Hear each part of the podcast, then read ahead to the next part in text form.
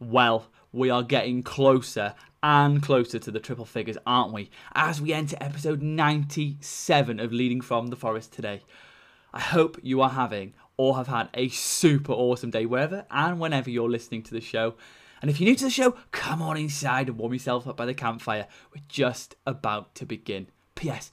I would definitely check out the last episode too if you have a little time on your hands, as it was a super thought provoking episode. Episode 97 of Leading from the Forest in 3, 2, 1. Let's go.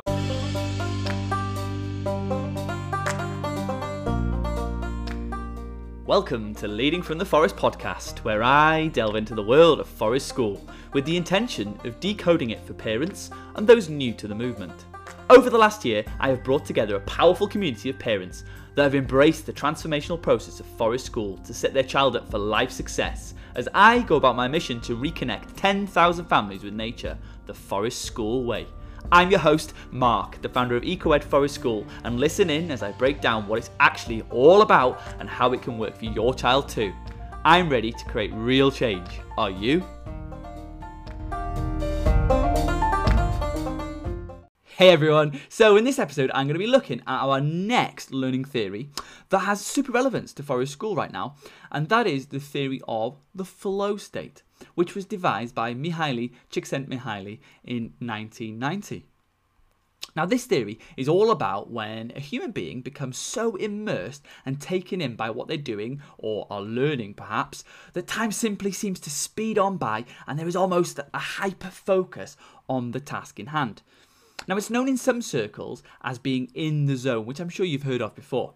Now, this state can either be easy or difficult to get into, but when in the state of flow, it is the perfect garden for learning to grow and thrive within. Hang on, hang on a minute. You just said it could be either easy or difficult to get into. How does that work, Mark? I hear you ask. To which I would reply, well picked up, my friend. Allow me to explain. It all depends on the environment and the learning material. If a child is not challenged and, for all intent and purposes, is bored by what is being put their way, then a flow state is very difficult for them to reach. Alternatively, if it is too easy, then a flow state is also very unlikely to be reached. It is ultimately all about the Goldilocks effect. Not too much, not too little, but just the right amount. Now, if a child is challenged just beyond their comfort zone, where all quality learning occurs, they will glide into a state of flow where total immersion, hyper focus, and strong learning potential awaits for them. Hey, now then, we're getting in two learning theories in one podcast episode. You know me, I love to over deliver. Let's get into it a little bit further. If you've not come across the learning zone model before, imagine a circle in your mind with four other circles inside of it. Now, the smallest circle is the comfort zone, where things are, well, routine, relaxed, safe, and your child is in control of what's happening. The next circle out is the fear zone, where doubts about abilities and uncertainties may creep into your child's psychological state, but can also motivate to push them into new pastures. And this zone is often accomplished with facilitation or help from an adult until self confidence is, is well developed, I would say. The next is the learning zone, where new skills, knowledge, habits, and attitudes are created and forged. Now, the longer and more often a child spends here, the stronger their skills, knowledge, habits, and attitudes become, as you would imagine.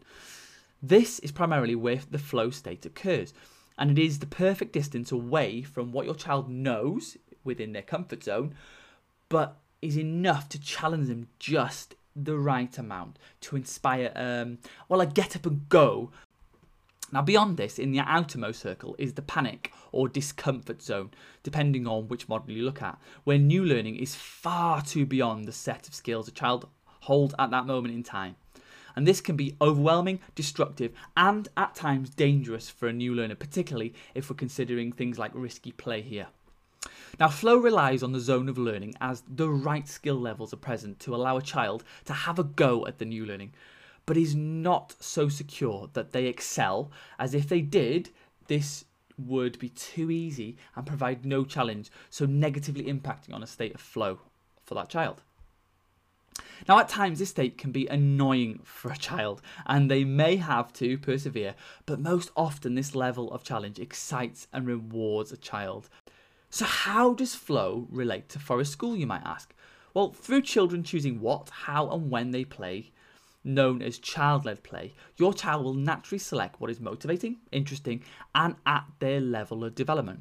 Your child is also highly and naturally curious, wishing to push themselves just beyond their capabilities at any given moment of the day. Everything is a learning opportunity when you're young, right? Forest School allows this all to happen as children are given time, space, and support where they need it. And Forest School views children as competent, unique, and valued. And it is this view, alongside the child led play ethos, that creates the perfect environment that your child needs to be adequately stretched into their zone of learning and subsequent state of flow to set in. So, children may be supported at this time if they require it, which is identified through keen observation and is subtly executed, if necessary, by the forest school leader. And this is done through facilitation or help from the forest school leader, either through providing the perfect resources to extend observed play or supporting play through their expert knowledge. Now, all of these aspects add up at Forest School to allow your child to frequently enter and maintain a concentrated period of the flow state. Little else can do it with such repeatability and so offer the learning rewards the state of flow can provide. Magic, eh? You're just one session away.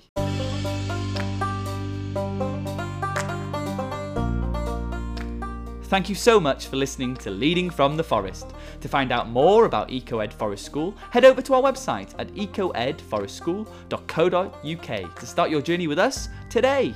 Don't forget to review and subscribe to this podcast if you haven't done so already, to spread the word of Forest School and to add immense value into other parents' lives. I've been your host, Mark. This has been Leading from the Forest. Have the most amazing rest of your day, and I look forward to joining you again very soon.